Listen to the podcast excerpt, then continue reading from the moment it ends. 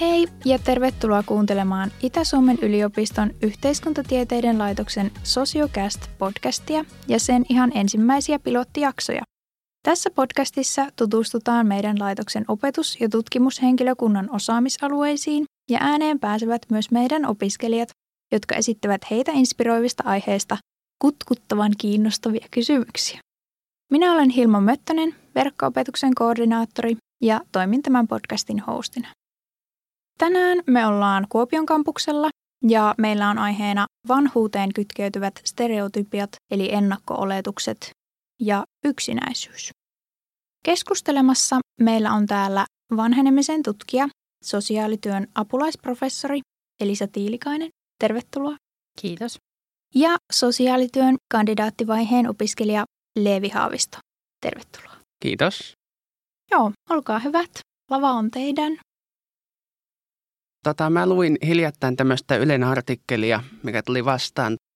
Siinä oli tämmöinen ylöjärveläinen eläkeläinen jo, tämmöinen Salme. Hän oli tota, aloittanut 75-vuotiaana tämmöisen taekwondo-harrastuksen, joku tämmöinen kamppailulaji. Ja nyt 82-vuotiaana oli sitten saavuttanut jo siinä mustan vyön ihan niin kuin nollasta sitten muutamassa vuodessa. Tämä aika lailla varmaan poikkeaa siitä, että mikä on semmoinen käsitys ehkä eläkeläisistä ja vanhemmistakin ihmisistä ja rikkoo tämmöisiä normeja vanhusten tämmöisistä harrastuksista ja elämäntyylistä.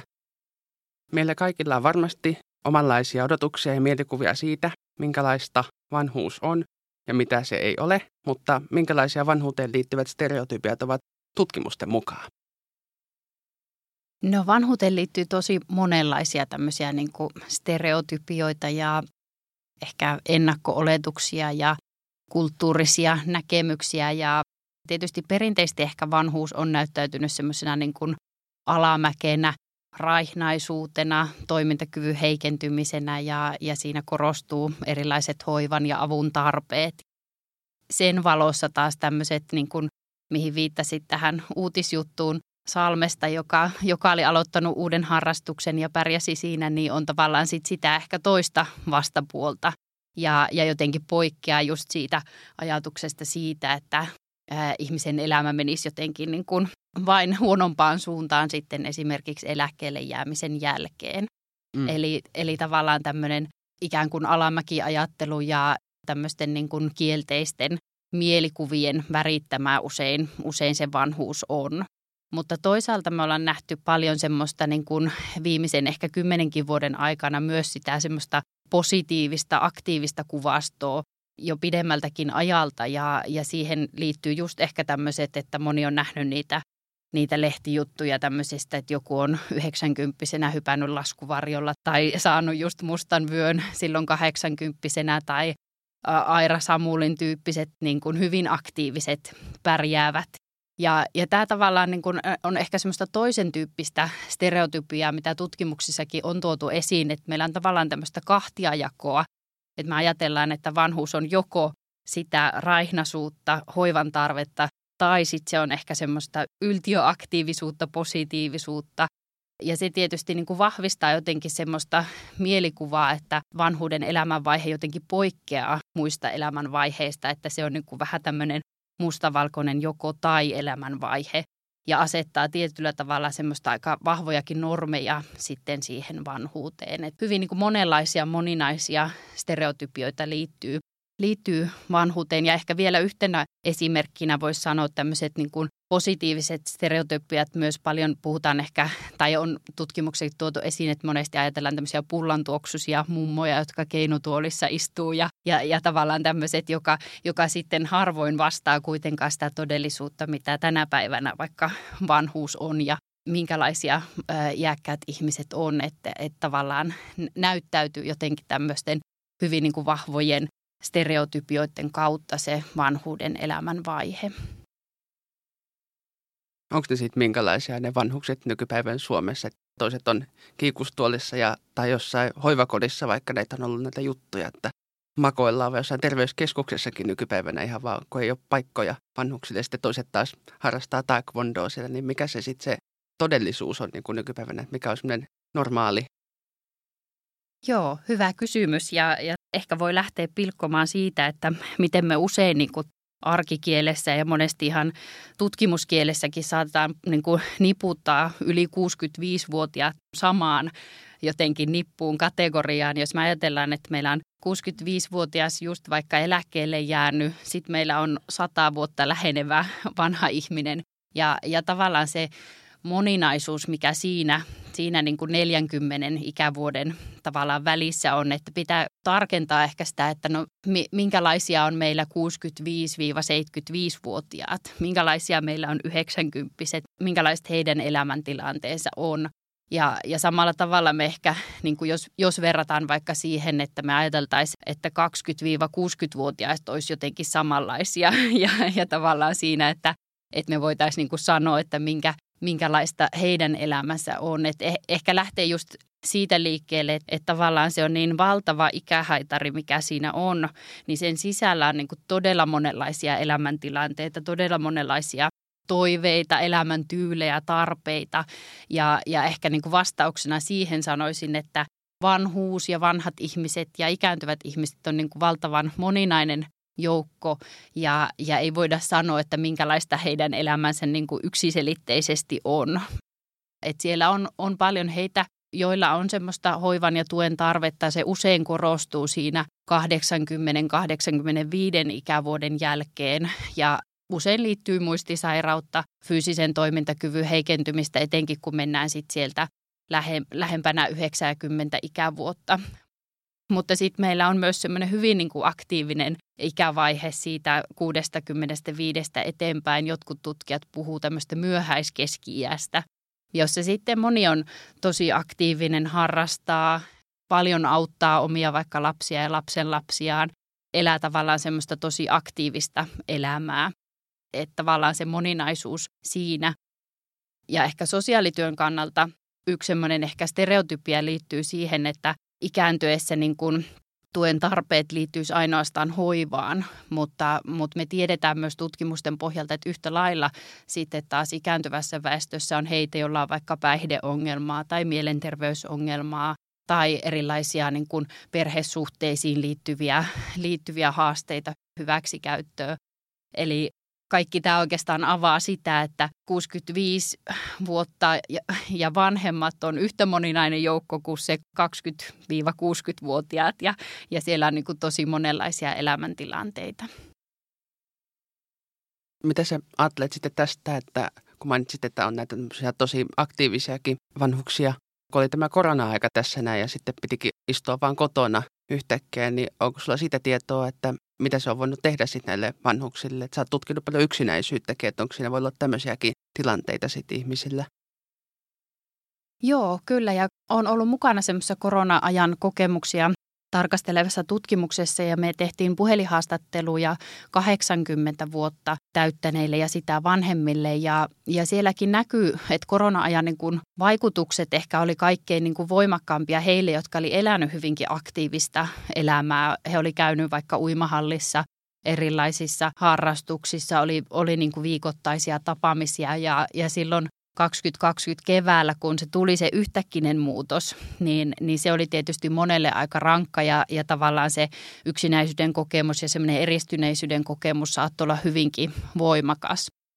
Sitten taas yhtä lailla niin kuin heidän keskuudessaan oli niitä, jotka kuvasivat, että, että no eipä tämä oikeastaan vaikuttanut mun arkeen hirveästi. Että ennestäänkin olin aika paljon yksin kotona ja ja tavallaan sitä muu, mu, se ei niin kuin tuonut siihen ehkä sellaista niin kuin mitään merkittävää muutosta, mitä se ehkä monelle vaikka nuorelle aikuiselle saatto, saatto tuoda. Eli tavallaan tässäkin nä, näkyy vähän se, että, että sillä oli niin kuin erilaisia merkityksiä riippuen siitä vähän, että minkälaista se arki oli aikaisemmin ollut.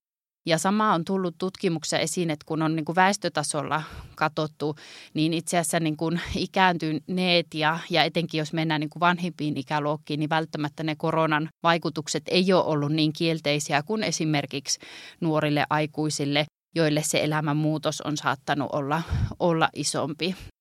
Ja sitten taas, jos ajatellaan vaikka kotona asuvan tai hoivakodissa asuvan ihmisen arkeen, niin, niin korona tietysti vaikutti vähän eri, eri tavoin myös, että hoivakodeissa sitten taas monella oli se, että läheiset ei vaikka päässyt, päässyt käymään siellä ollenkaan ja ne niin kuin viimeisetkin kytkökset ikään kuin sen hoivakodin ulkopuoliseen maailmaan saatto, saatto hyvinkin radikaalisti katketa ja sillä oli tietysti vaikutuksia myös läheisten ihmisten elämään.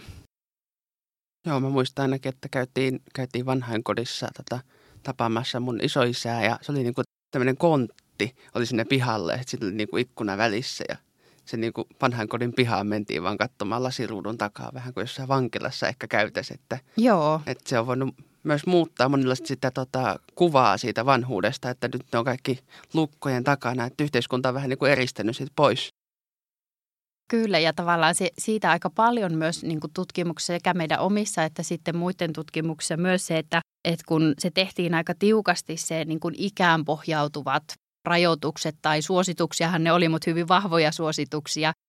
Ja moni koki sen, että, että heitä tavallaan niin kuin ylhäältä päin ohjeistetaan ja, ja jotenkin kavennetaan sitä toimijuutta ja, ja mahdollisuutta tehdä niin kuin autonomisesti niitä päätöksiä tämä niin kuin aiheutti semmoista ehkä niin kuin moninaista ja osalla vähän ristiriitastakin, että koettiin, että on toki tärkeää, että tehdään tämmöisiä toimia, mutta sitten haluttiin pitää kiinni niistä itselle merkityksellistä asioista. Ja jos mä mietin vaikka omaa, omaa mummiani, joka, joka on yli 90 ja, ja hänen kanssaan silloin kun keskustelin, niin kyllä hän niin kuin selvästi myös teki sen valinnan, että hän halusi mieluummin nähdä lapsen lapsia ja, ja nähdä läheisiä sen sijaan, että hän olisi niin kuin ikään kuin noudattanut sitten tiukasti niitä rajoituksia. Ja aika moni koki tärkeänä, että voi itse myös tehdä sen päätöksen, että, että siihen niin kuin monenlaisia merkityksiä kyllä siihen, varsinkin siihen korona-ajan niin kuin ensimmäiseen puolivuotiseen, mitä silloin, silloin tapahtui. Miten sitten, kun on tämmöisiä tota, olettamuksia tavallaan siitä, että vanhukset on just yksinäisiä ja ne istuu sitten kotona, että, että voi olla sitten jo puoliso vaikka kuollut tai, tai ei ole ystäviä enää, niin onko se yksinäisyys jotenkin yleisempää vanhoilla ihmisillä vai, vai voiko siinä sitten olla niinku kyse just tämmöisestä, että pikkuhiljaa muut kontaktit on vaan hävinnyt? Joo, aika paljon tietysti puhutaan siitä, siitä vanhojen ihmisten yksinäisyydestä. Jotenkin ehkä heitetäänkin sellaisia näkemyksiä, että, että niin kuin valtaosa vanhoista ihmisistä kokee yksinäisyyttä.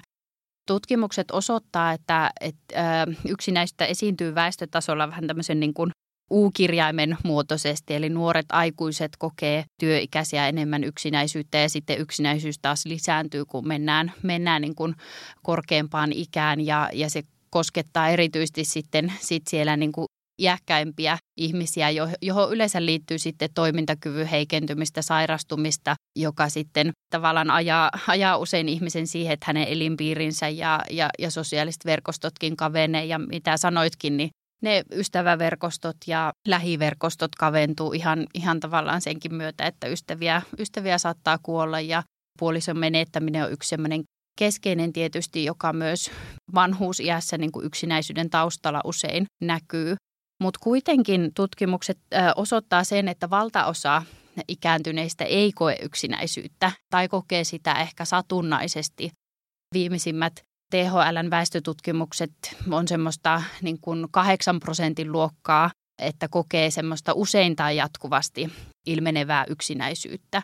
Eli, eli tavallaan itse kun on yksinäistä tutkinut, niin usein aina korostan sitä, että on tärkeää niin pohtia just sitä, että ikään kuin millä intensiteetillä sitä yksinäistä koetaan ja, ja ajattelen, että on hirveän luonnollista myös, että ihminen erilaisissa elämän muutoskohdissa kokee niin kuin satunnaisesti yksinäisyyttä ja toisaalta sitten myös syväkin yksinäisyyttä vaikka puolison kuoleman myötä tai, tai sellaisissa.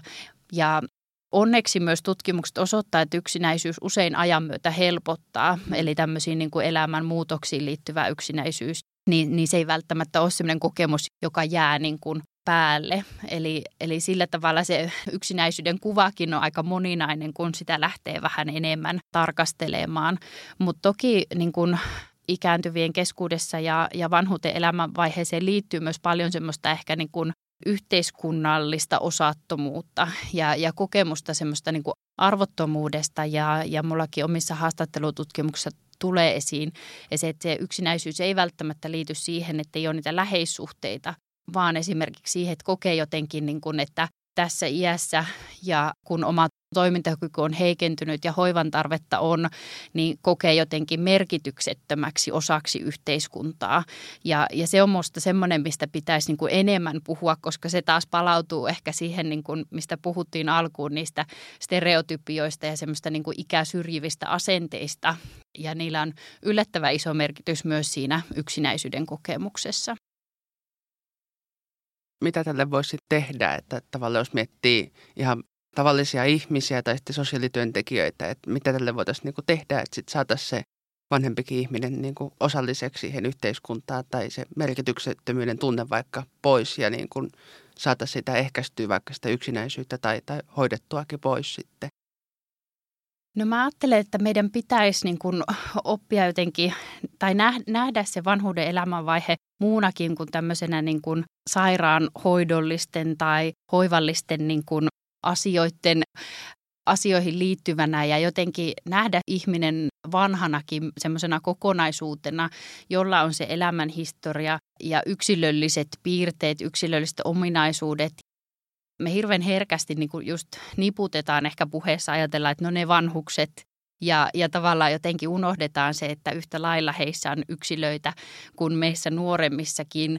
Ja mä ajattelen, että sitä tarvitaan paljon sekä niin kuin ihan sosiaali- ja terveyspalveluiden sisälle huomioida ne yksilölliset toiveet ja tarpeet, mitä ihmisellä on, elämäntilanteet. Ja, ja sitten taas ehkä me niin kuin ei-ammattilaisena ja tämmöisissä niin kuin arkissa kohtaamisissa voi niin kuin osoittaa kiinnostusta niin kuin iäkkäämpiä ihmisiä kohtaan ja pohtia vaikka oman läheisen kanssa, että mitkä asiat on hänelle merkityksellisiä. Onko jotain asioita, mitä hän haluaisi tehdä, mutta ei ole ollut ehkä mahdollisuutta. Ja, ja miettiä semmoisia niin osa, osallisuuden vahvistamista sitten siellä arjessa. Mutta mä näen, että se on niin kuin monessa, että sitä tapahtuu tavallaan semmoista ehkä niin kuin tämmöisten stereotypioiden kumoamista ja, ja semmoisen niin yleisen asenneilmapiirin niin kuin rikkomista monella tasolla. Et medialla on niin kuin yksi roolinsa siinä, että esimerkiksi se, että hirveän paljon niin kuin maalataan sitä semmoista kauhukuvastoa, että väestö vanhenee ja se on niin kuin kauhean yhteiskunnallinen ongelma, kun meidän pitäisi kääntää se niin, että on niin kuin hirveän hienoa, että meillä ihmisten elinikä on pidentynyt ja meillä on entistä enemmän ihmisiä, jotka elää pidempään ja on myös heitä, jotka elää terveenä pidempään ja arvostaa tavallaan sitä yhteiskunnallista muutosta, mikä meillä on viimeisen niin kuin sadan, sadankin vuoden aikana tapahtunut. Mitä tästä keskustelusta olisi nyt tärkeintä muistaa, semmoisia muutamia asioita, mitkä olisi hyvä painaa mieleen tästä No mä ajattelen, että, että ehdottomasti se niin kuin vanhuuden moninaisuus ja, ja sen niin kuin tunnistaminen ja vanhojen ihmisten moninaisuus, mikä rikkoo taas sitä, sitä niin kuin stereotypioita siihen vanhuuteen ja vanhenemiseen liittyen. No siitä varmaan ehkä tietysti niin kuin opettajan roolissa toivoisin, niin kuin, että tästä jäisi sellainen, sellainen kiinnostus vanhuutta kohtaan ja, ja ikääntyvien kokemuksia kohtaan semmoinen niin tutkimuksellinen kiinnostus ja, ja sillä tavalla niin kuin tunnistettaisiin se, että miten valtavan niin kuin moninainen ja, ja kiinnostava se on myös tämmöisenä tutkimusaiheena. Että useinhan meillä opiskelijat ehkä tulee sillä ajatuksella, että heitä saattaa kiinnostaa nuoret, lapset, nuoret, aikuiset ja, ja tämmöiset teemat, mutta mun missio on usein herätellä sitä kiinnostusta myös sitä elämän niin kuin ikään kuin viimeisintä elämänvaihetta kohtaan, joka sitten taas siinä kaikessa moninaisuudessa on valtavan rikas ja monimerkityksellinen ja herkullisen kiinnostava myös tutkimusaiheena. Kiitos paljon tämän päivän keskusteluista Elisa ja Leevi. Kiitos paljon, että tulit vieraaksi tänne. Kiitos. Palataan ensi kerralla, jolloin meillä on käsittelyssä jokin toinen kiinnostava ja ajankohtainen aihe. Moi moi!